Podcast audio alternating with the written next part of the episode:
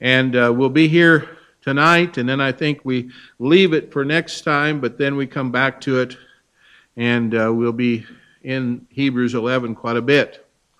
But uh, we're talking about the inner workings of faith, and for centuries, students of the Bible and of Christian life have tried to define what it means to live by faith. Theologians have attempted to nail it down, just what true faith is. Uh, we could say faith is trusting God. Uh, faith is living without scheming. Uh, faith is obeying without provision. Now, while defining faith is important, I believe that we better be it'd be better to be equipped to live by faith if we are able to see it in action. And uh, we're often told that the best teacher uh, is an is by example. In other words, uh, we uh, learn best when we see it done. Uh, ever had someone try to teach you something by just telling you how to do it? Uh, that often happens when us older folks get lessons on how to use our phones, right? Uh, they tell us, well, just do this, this, this, and this, and you'll be fine, right? Well, and then we try to do it, and we mess it up.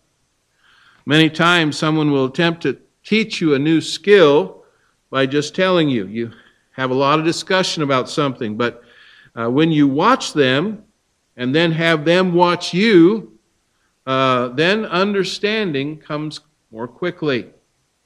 Uh, so seeing it in action and putting it in practice makes a big difference. Now, the author of Hebrews is taking the same approach to the life of faith. No more explanation.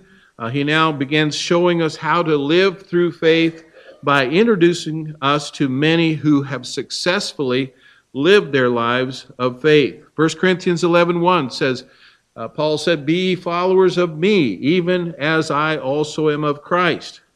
He also said in, the, in Philippians four nine, "Those things which ye have both learned and received and heard and seen in me, do, and the God of peace shall be with you." So as we begin a study this evening to discover men and women who've lived their lives through faith, and this uh, in, is kind of an introductory lesson, and we're going to look at the, the inner workings of faith. Now, Uh, it's always good to know how something works, isn't it? You know, uh, I, I know some of you are probably curi- curious about uh, uh, some machinery. How does that work? Or how does this work? It's always uh, nice to be able to understand, uh, and uh, we have a better care, uh, better care we take in its use. So what are the inner workings of faith? How does it work? Well, we must remember salvation is not by works, but it ought to produce a set of works in the life of a Christian. And before we study the lives of men and women of faith, we need to kind of lift the hood of life, so to speak, and uh, uh, the life of faith in order to understand fully the inner workings of faith. And I want you to notice tonight three requirements or three required components of life that demonstrate faith in Jesus Christ. First of all, there's faith's core values. Faith's core values. In Hebrews chapter eleven, in verse one, familiar verses, but we read there, "Now faith is the substance of things hoped for, the evidence of things not seen." Here we're told what faith is. Now, understand, faith is not really defined here, but it's described here. It's described by indicating its core values. The word substance literally means to stand under or to support. And so core values are what uh, we stand under or sup- that we stand under and support and drive uh, us, maybe, or drives a uh, a company Uh, of some sort, uh, or a uh, corporation or an organization, that was, helps it go toward its goals. What drives and supports true faith that makes it worth living? Well, first of all, it is a hope in God's promises. In verse one, it says, now faith is the substance of things hoped for. True Bible faith is confident obedience to God's word in spite of circumstances and in spite of consequences. Listen, God operates quite simply. God speaks, we hear, we trust, and then we act. God speaks, we hear, we trust, we act. Faith is a living hope that no matter what happens, as long as I'm following God's principles and God's commands, He will work things together for good in my life. And faith is a confident hope in the God of the Bible. If we know Him, we must know the Word. We must know His Word. Psalm one, verse one says, blessed is the man that walketh not in the counsel of the ungodly, nor standeth in the way of sinners, nor sitteth in the seat of the scornful. But his delight is in the law of the Lord, and in His law doth he meditate day and night. And he shall be like a tree planted by the rivers of water, that bringeth forth his fruit in his season. His leaf also shall not wither, and whatsoever he doeth shall prosper. Christians who don't know faith have yet to plant themselves by the rivers of God's word. But believers who have, are learning to walk by faith, not by sight, are the ones who have determined to read, to love, to honor, to meditate upon the Word of God. And by the way, it's only the Word of God that will ena- enable us to live our life through faith, our lives through faith. First Thessalonians two thirteen says, for this cause also thank we God without ceasing, because when ye received the Word of God, which ye heard of us, ye received it not as the word of men, but as in truth the Word of God, which effectually worketh also in you that believe. I read this quote by D L Moody. He said, I prayed for faith and thought it would strike me like lightning, but faith did not come.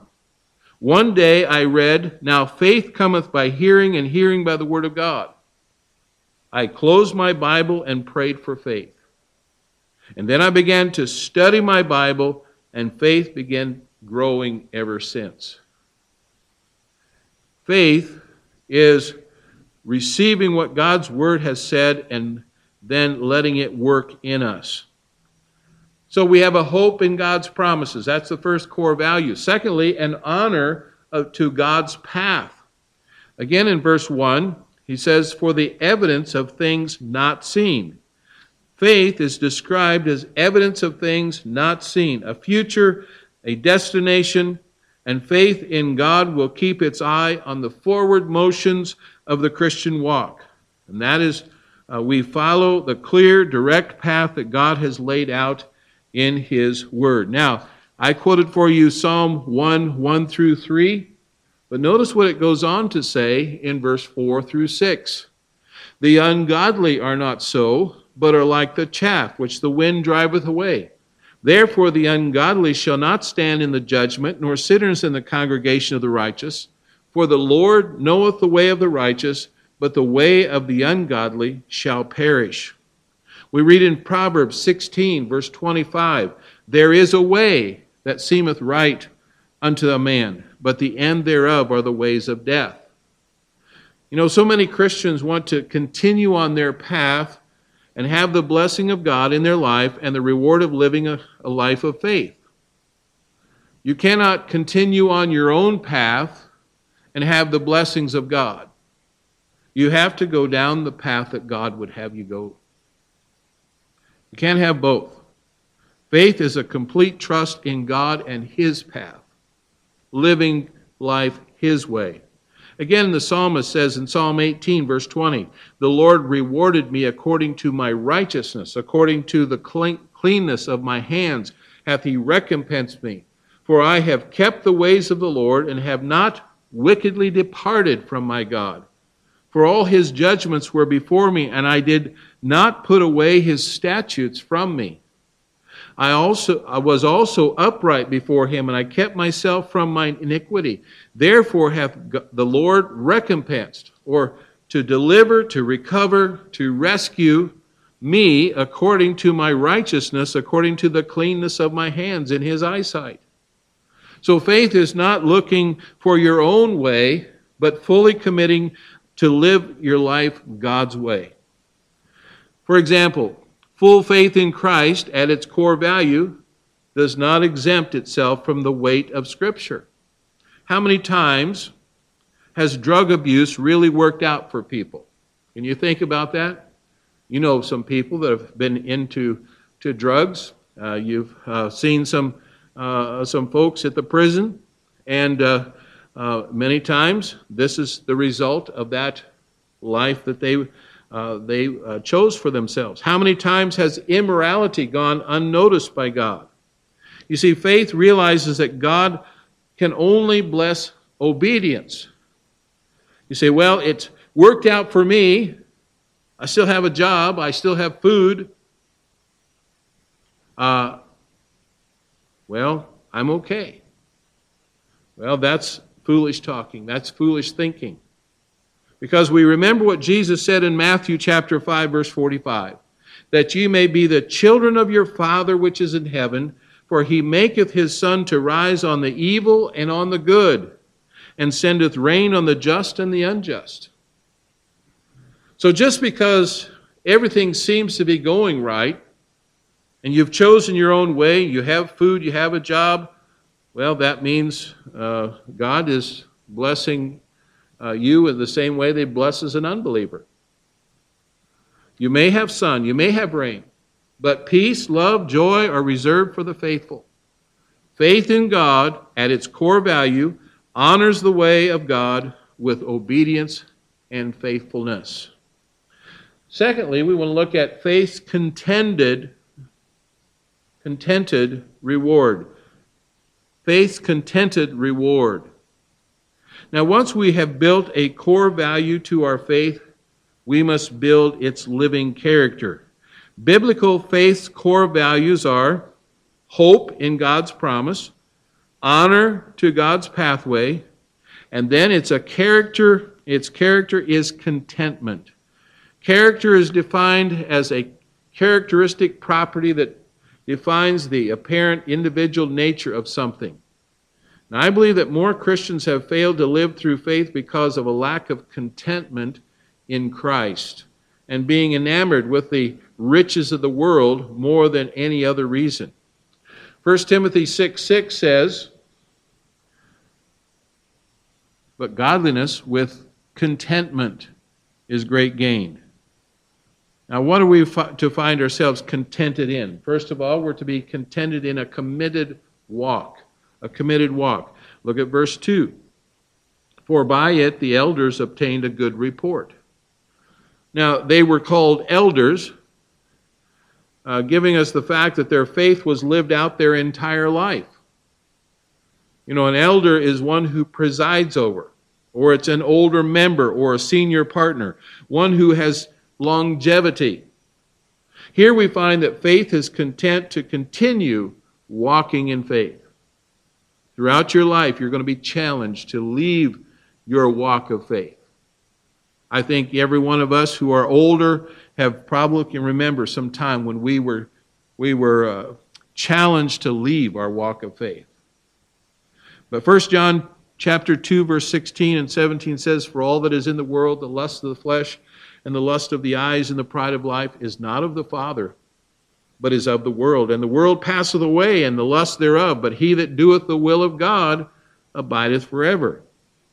But the inner workings of real, true, committed life in Christ has a character of contentment in being faithful to the Savior, not satisfying the flesh. Think of Moses as an example. Moses could have had everything in his life, but he found contentment in faithfully serving the Lord. If we go further into Hebrews, in Hebrews chapter eleven, verse twenty-four, we notice there it says, by faith Moses, when he was come to years, refused to be called the son of Pharaoh's daughter, choosing rather to suffer affliction with the people of God than to enjoy the pleasures of sin for a season, esteeming the pro- reproach of Christ greater riches than the treasures in Egypt, for he had respect unto the recompense of the reward. So living your life through faith means that you will learn to trust the Lord, becoming content in the riches of your fellowship with him instead of the riches of the world. So it's a committed walk. That's the first thing we find ourselves contented in. Secondly, a continual testimony. The character of faith begins with a contented walk, and that's the present state of faith, contentment in Christ. But faith has a goal, and that goal is to maintain a continual testimony for the Lord. You know, one day we're going to give an account for this life. Uh, we're going to give an account. And faith labors to provide a faithful accounting. You know, in most schools, uh, each semester they receive two report cards. Now, I know report cards are outdated now. It's almost like uh, report cards uh, hardly exist, you know, or at least the way of grading, it doesn't exist anymore. In so many places they're saying, yes, you passed or you failed. Well, they don't say fail. That'd be that'd be hurtful. That'd be uh, uh, harming their self-esteem if we say they failed. You didn't just do as good as you could have, maybe. I don't know. But it's completely different from the time when I taught school. But usually we had a midterm report card, and then we had a final report card. At the midway report, didn't always guarantee a good final report. You know, somebody could have been doing pretty good halfway through, but then they could have said, well, you know, I'm not doing so bad. I just think I'll sit back and, and just take it easy. And then they end up with a bad grade. Well, the elders here, it says, obtained a good report, a good final report. And this is known as faithfulness, not faith partness, but faithfulness, okay? It's not a partial life of faith. It's a full life of faith. Uh, First uh, Corinthians four in verse seventeen says, "For this cause have I sent unto you Timotheus, who is my beloved son, and faithful in the Lord, who shall bring you into remembrance of my ways which be in Christ, as I teach everywhere in every church." You see, T- Timothy was Paul's faithful servant, and therefore had a, many opportunities to serve the Lord with his life. Why? Because he learned of the Lord, he built a strong faith, and then he continued in that faith. Second Timothy three fourteen says, "But continue thou in the things which thou hast learned and hast been assured of, knowing of whom thou hast learned them, and that from a child thou hast known the holy scriptures, which are able to make thee wise unto salvation through faith which is in Christ Jesus." I think many Christians struggle with continued faithfulness because maybe they're not assured of their belief. Second Thessalonians three three says, "But the Lord is faithful, who will establish you and keep you from evil." And we need to see uh, faithfulness, and we need to be assured of what we believe. And then there's a third area, and that's faith's confident vision. Faith, confident vision.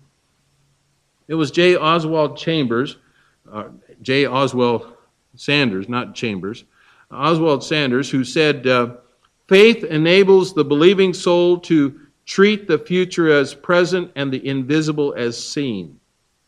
You see, faith will open your eyes to that which you cannot see with your physical eyes. Biblical faith's core values, remember, first point, hope in God's promises, honor to God's pathway. And then we said that biblical faith has the character of contentment, to walk committed to the Lord while maintaining continual testimony. But there's still something missing. For instance, if you're a mechanic or you're mechanical uh, in your, your desires, you look under the hood. Several important items you need to see there. At least I know this, okay? An engine block. If you don't have an engine block, there's it's not going to work. a battery, a radiator, an alternator, if you know what that looks like.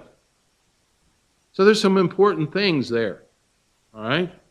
If any of those are missing, that car's not going to run. If you're missing confident vision for your life, your faith will not run. Philippians one six says, being confident of this very thing, that he which hath begun a good work in you will perform it unto the day of Jesus Christ. And so the final biblical component here of faith is a confident vision, one that anticipates God's work and allows you to see that which you could never see with your eyes. So what does faith allow us to see? Well, first of all, we understand our Creator. Uh, revelation is God communing, communicating truth that would not otherwise be known by man. You know how God does this? Through the Bible. Faith understands that the worlds were framed by the Word of God. For instance, our world is being poisoned by the theories of evolution. By the way, evolution requires faith, doesn't it? Why? No one was there, you know, billions and billions of years ago. No one was there. Uh, no one received revelation about that. No one observed. No one tested. Nobody studied the process. But evolution tries to remove God from the position of Creator. Why? Because then we don't have to be obligated to obey God. But for those of us who live biblical faith, our vision allows us to understand our Creator. Jeremiah thirty-one three says, the Lord hath appeared of old unto me, saying, yea, I have loved thee with an everlasting love, therefore with loving kindness have I drawn thee. See, God pre- created us for a purpose. Ecclesiastes twelve thirteen, let us hear the conclusion of the whole matter. Fear God and keep his commandments, for this is the whole duty of man. But we fell from that purpose. So first of all, the, the uh, confident vision is we understand our Creator, and then we understand our circumstances. When you begin to live by faith, you will see that trials and testing, difficulty and problems, you'll see them like you never saw them before. Not that you necessarily see more of them, but you'll look at them in a different way. You'll see that through the trials and through the testing and through the difficulty and through the problems, God is working. You will see God at work. Romans eight twenty-eight says, and we know that all things work together for good to them that are that love God, to them who are the called according to his purpose. And so faith trusts God through the trials. So many go wrong, the wrong direction with this. And when the trials and the problems and the difficulty comes, they want to blame God. They say, God, you're trying to destroy my life. No. Faith understands the sovereignty of God, that he's working on our lives to draw us closer to him. So does your faith possess these important parts? Core values, contented reward, and a confident vision. Those are kind of the inner workings of faith as we begin this study. And I trust it'll be a blessing to us in the weeks ahead. Let's pray.